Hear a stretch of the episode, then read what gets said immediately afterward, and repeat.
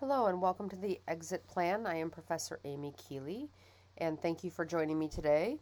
Hopefully, you got a chance to listen to my first podcast, which was on the concept of the exit plan. If not, please go back and listen to the, that so that you have some basis of, of understanding a little bit more about the concept, but obviously, exit out of something um, or a situation or a job um, or uh, where you're struggling and into a new, a new you um, a new business with growth, um, either individually or business wise. Um, so, this podcast is called Who Am I?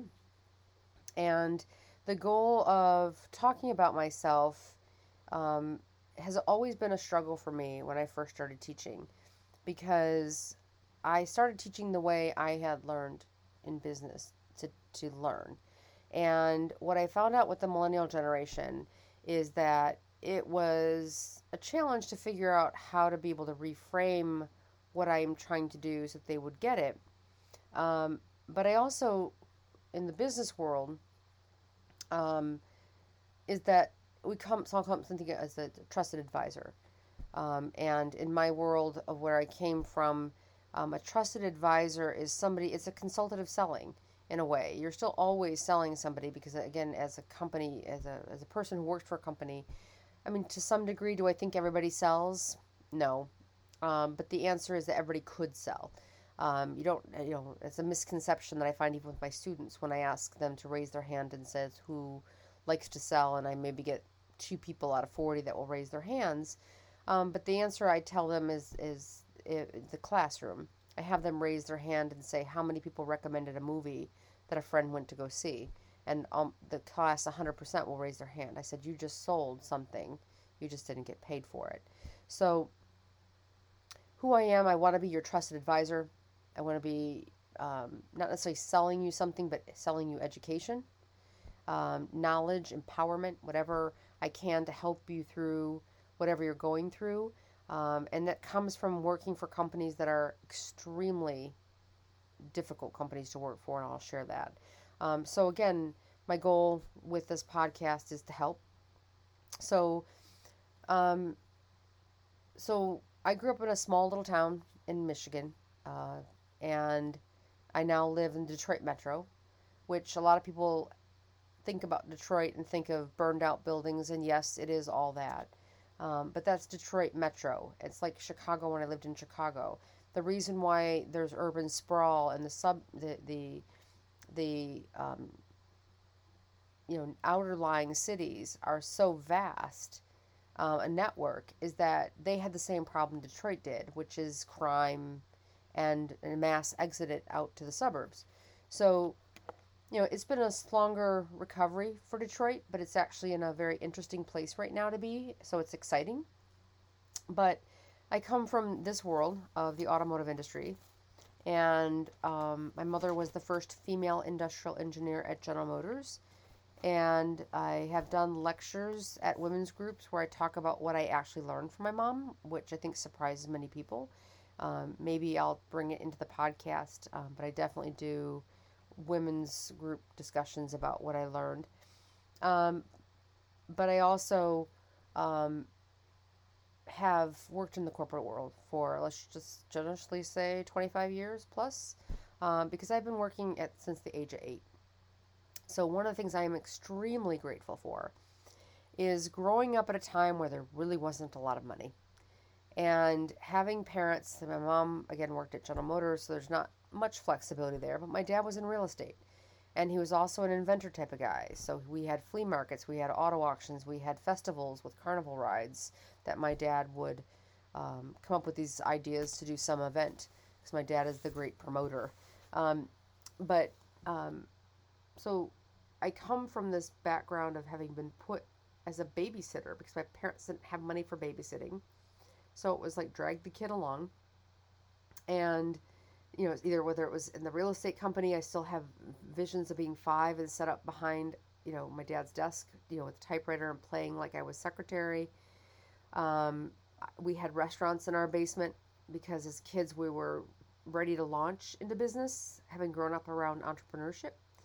Um, so there's a lot of different reasons why, but in some cases, when I was working at my dad's auto auction, managing the consign or the uh, concession stand, um, I was pulling in about 800 bucks a week once everything was paid, and far outweighing what my fellow students were doing.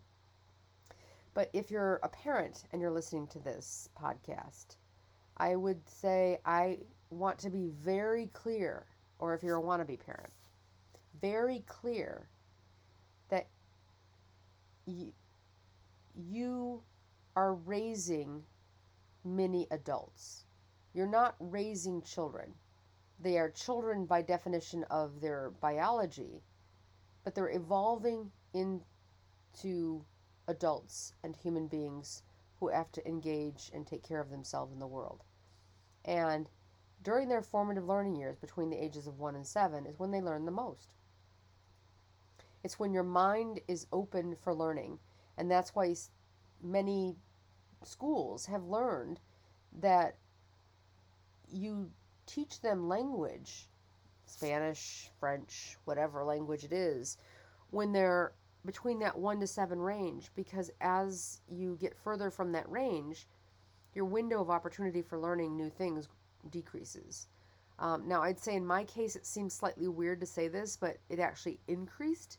But I think it's because I figured out how my brain functions to a degree that allowed me to retain and learn new new topics. Um, but for the most part, you're doing that. So you want to involve your kids young in your business. And I'll give you an example. Um, a friend of mine was struggling. He's working for an entrepreneur company, working extremely long hours, extremely difficult his wife is a nurse, so you know during COVID she's not around, and he's been with the kids. And he said in a very candid conversation that he feels like such a bad dad. And I'm like, You're not a bad dad at all. And he's like, Well, I just don't spend that much time with my kids. I said, Let me give you some advice. I said, Your kids just want FaceTime with you, they want to be in a room with you, but they're not necessarily looking to play.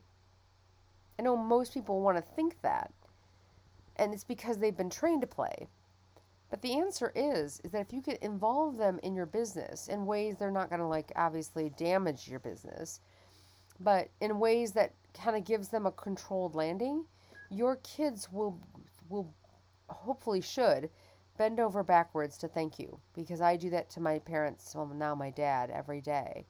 Because if he hadn't done that, I wouldn't be here talking to you about what what's going on. So there is, you know, other ways to be able to, to do that. So one of the things that makes me qualified as well, in addition to having these degrees, which I look at degrees because someone has told me I need them. In a way, I don't necessarily feel smarter for them, um, especially you know business and and you know different things like that, because the answer is is that I self educate. I'm and it's because I'm always asking questions. I'm not. I mean, I'm an adult four-year-old going, why, why, why? Well, how come it's this? Well, what about this? Let me do some research, so that I never walk away from something I don't understand. I'll take that extra time and figure it out. And with Google, there is no reason why anybody shouldn't know anything because you have Google at your fingertips to be able to Google an answer. The only problem you have with the Googles of the world is now you have to vet the information that you're getting, and that's a whole other um, conversation, but it's clearly a nightmare right now situation with the lies that the media has been telling, mistruths.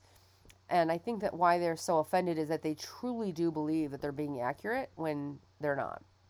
So, um, you know, my my thought is to um, talk about, you know, a little bit about my degrees and, and why those are relevant, but to kind of highlight the struggle I had in corporate world and why I, or I, I should say in teaching, um, when I was teaching, is that what I learned is that my students want to be spoon fed. Simple as that. They wanted me to regurgitate everything I knew and, and to give that to them, and they wanted to pass a class. And yet, I was reading from the book but I would give anecdotal information that wasn't in the book or something that may have come up that my experience was different than the marketer that wrote the book. And at the end of the day, that's what I kept telling my students. This book is only one marketer's perspective, or even if it's a group of authors, it's still just their perspective. And yet, marketing is enormous. It is enormous. And that's why a lot of companies have invested heavily in their marketing departments, such as Nike. Nike. Because they've realized the power of marketing is going to keep you coming back to buy shoes um, or what else ever else that they supply. But again, it's you know it's interesting that people are choosing that. Um, so just be mindful that you know you have a lot of things that I bring to the table that make me a good trusted advisor. I've also won an American Marketing Association award. They are not easy to get. Let me just put it out there. I think like my most of my students think that marketing is only advertising anyway, and it is so much more than advertising. Um, but an American Marketing Association award, I have people when I say it think that I'm saying it because oh, you know, it's her ego, she has to say it. No, what I'm letting someone know when I make that statement isn't to make them feel less of a person because they don't have it. It's basically to say it's the Oscars in my industry the highest level award that you can get as a marketer. Um, there's several of them, but the one is from the Association for Marketing, um, saying that you meet our standards. And so it was, like I said, one of the hardest things I've ever gotten because it wasn't about just the advertising and hey, here's a copy of the the the uh, average, you know, the ad that we ran, um, and here's the sequence. Um, you had to say you had to show them the materials that you were sending out but you had to prove that it was successful. And that means that they want to see your numbers quantified um, and how you, where you were at as a baseline and how you grew it because of this particular campaign. Um, so that's why I mentioned the award, not to brag about myself by any means, but just to say, you know, there's a lot of people out there calling themselves marketers who are not trained marketers, and I'm not necessarily a trained marketer. I didn't go to school for it, and I'll explain why I didn't. Um, but there's a lot of people out there who don't have them, and yet that's what the uh, being an award-winning marketer is. It's somebody who's passed the test, basically. Um, I get marketing at a level that other people don't get it because they're very hard to get, and they're you know they're like anything. They're they're a rare award show. So I had some campaigns of mine um, that we assembled all together and submitted um, at a previous company that I worked for. And so that's an American Marketing Association award. But the feedback I was getting from students was that, oh, she just talks about herself all the time.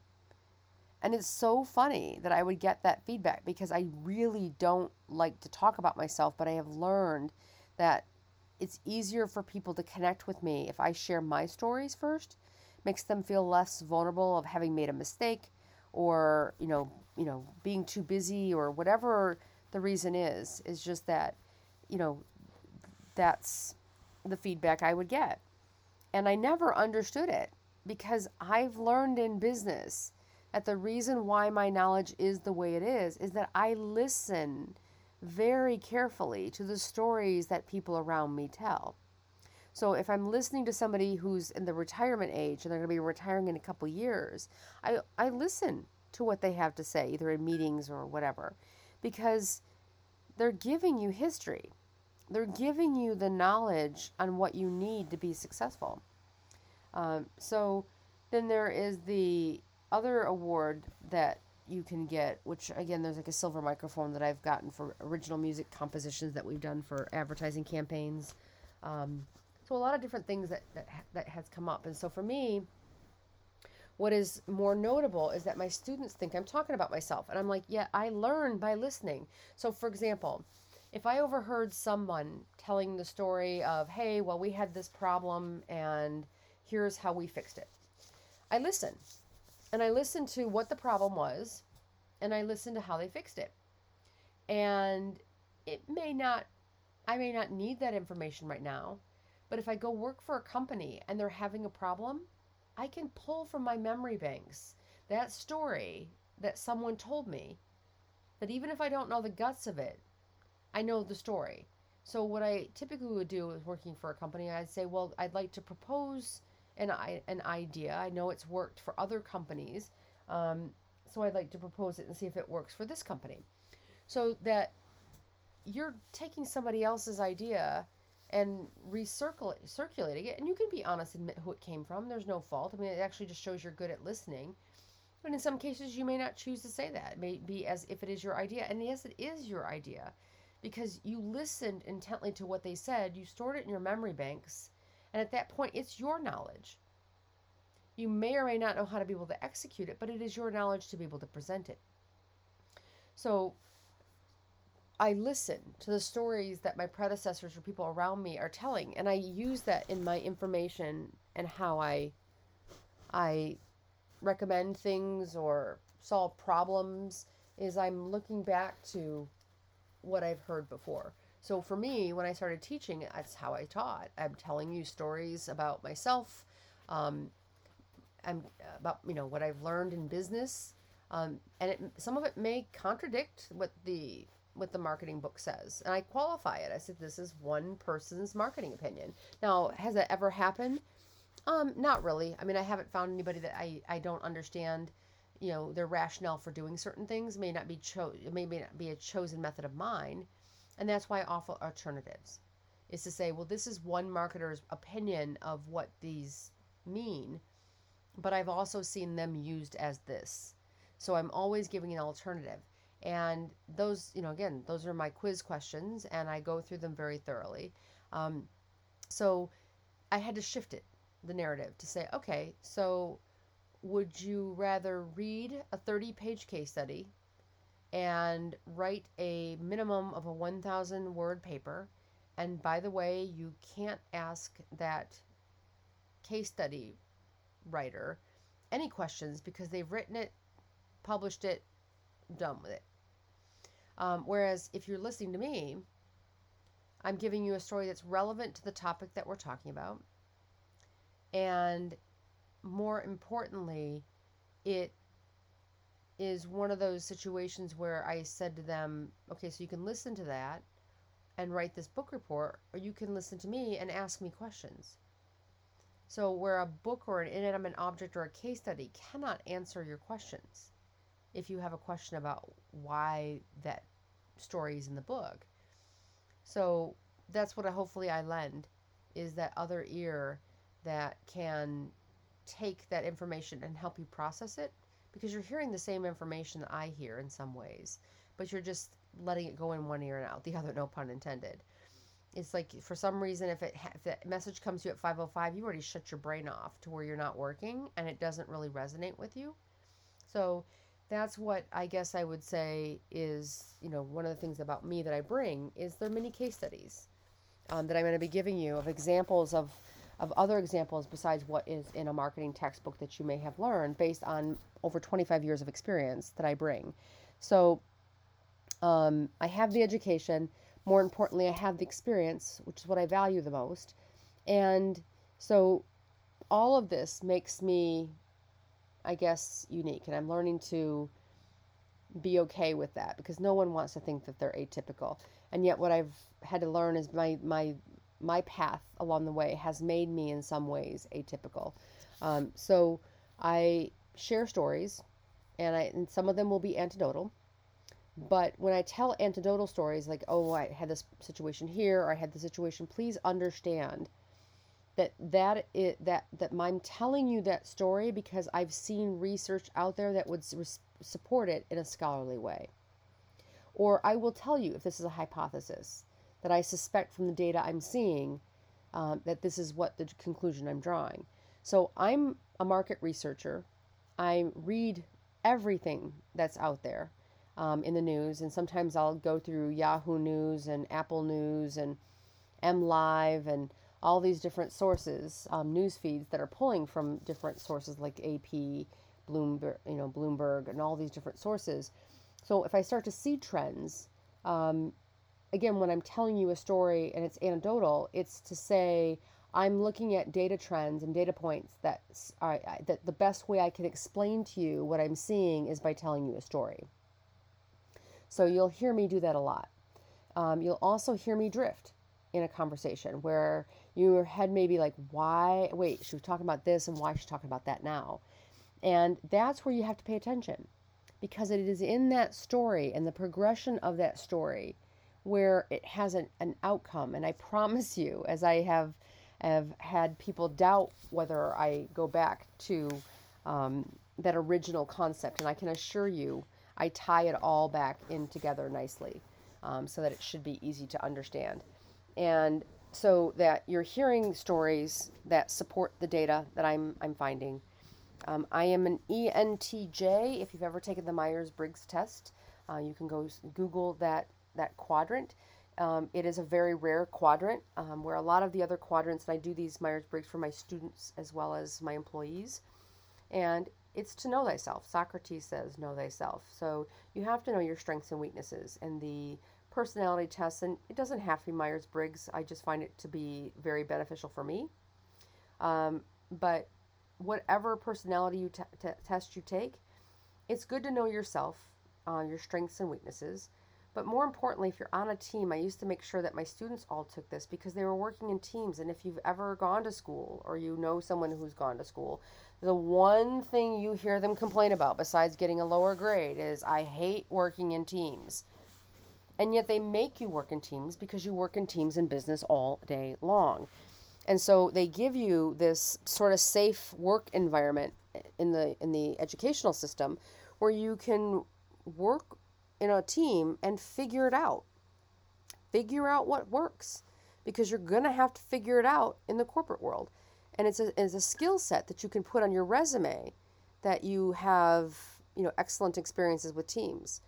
So just to give you, you know, some background on on that, um, you have to work in teams. So understanding yourself is important in working in team, but also understanding your teammates, because everybody comes to a team with different goals, with different knowledge, with different um, perspectives, and you have to, as a team or as a leader on a team, figure out how to be able to harness all that to be able to yield the best result. So, part of that goes into knowing your team's strengths and weaknesses. If they don't like research, don't make them do research. Don't split it up evenly so everybody's fair. That's not how you know you should be considering it. It's look at their skill sets. What are they if they're good at putting PowerPoint presentations together, then find somebody who likes to do the research and let them put the PowerPoint presentation together. Um, because you want to play a team and you know, as a, a leadership um, mantra is to align your teams with their goals because if they're happy and satisfied with what they're doing because they like what they do, it shows in their work. And their work shines to customers. And people will keep buying from you because the messaging that's coming out of your company is people are happy, people are satisfied, they care, um, and they stay there. So there's a lot to be said for Myers Briggs, understanding who you are, how to work in teams. Um, so that's one of the other things that I bring is is that corporate educational component to how do you train people? How do you think differently? How do you solve problems between people? When do you do team building because you are so dysfunctional as a team that it's not working? Or when you're dealing with change management and you bring in new key leaders, doing some of these personality exercises or team building exercises are going to be required because you're bringing new people in the fold and they have to learn to be able to trust them quickly. And I've seen many companies that don't do that and struggle through change management. And at the end of the day, human beings don't really like change. Even those of us that like change really don't like change. We just think about change faster and we're more open to it but we still struggle with it occasionally, depending on what it is. So humans don't like change. So, how do you make change happen and make sure it has a zero impact on the business? Um, and the only impact on the business is it's growing. So, the negative impact is, is making sure that operations stays focused on operations, sales stays focused on sales, and you you as a leader are focused on growth. So, I bring that knowledge to the table where I can help do that. But also, excuse me, I am what you call an interdisciplinarian. So I cover a wide variety of topics. I've worked in a lot of different industries, and that was on purpose. My mother, much to her chagrin, I was invited to work at General Motors. And through, you know, they have this avenue through their co op program that you would go and work for what was General Motors Institute, which is now Kettering. And then you would end up getting hired by General Motors. And I turned it down. And I'll, maybe I'll share that story one day, but my mom was absolutely horrified. Like, why on earth would you do this? But I was more interested in business overall, which is why I've worked in a lot of different industries because I they all have common denominators. They all have accounting departments. They almost all have IT departments now. They all have an HR department. They all have a leadership team. Um, they all have operations that may function different, so that even the same company in the same industry making the same product is going to operate and function different. For example, GM and Ford. GM and Ford make vehicles, yet the way they operate as a company is entirely different, but they all have the same departments. They just use them differently. So my interest was in business, and I took a, a really odd route to get here. But I'd say that's one of the reasons why I have a richer depth of knowledge, is that I have moved around, always increasing my title and my income whatever job I've taken, but now have this vast repository of information that I hope I can help people and how it came to play, for example, in my own life, was I remember at um, a Kelly Services where I was working there, I wanted to move up to a director role. And I interviewed with the VP.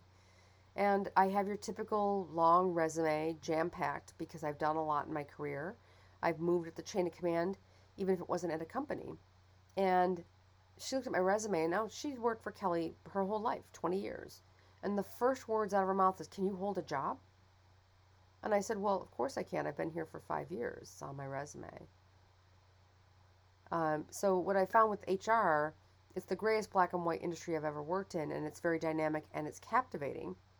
But I've worked in a lot of other industries. Now, why I shared that story is that when the 2008 market um, collapse happened, I ended up getting laid off. And I'm okay with that, actually, because usually that's a door opening, or a door closing and another door opening which has led me on the journey to get me where I'm at today. But the same director who made that comment got laid off as well. And I ended up getting three job offers in four months, which, if you remember that time, jobs were unheard of. Now, I had jumped through massive holes to do it, which was doing business plans of what I was going to do if I took over. Um, but at the end of the day, that function of going through that layoff and the struggle afterwards was again what set me on this journey to teaching um, and understanding business at a different level so that I could then again come back as a different expert so that I've worked in a lot of different industries um, I have a lot of experiences as an executive but all the way down to let's say I've been a cashier I've been a receptionist.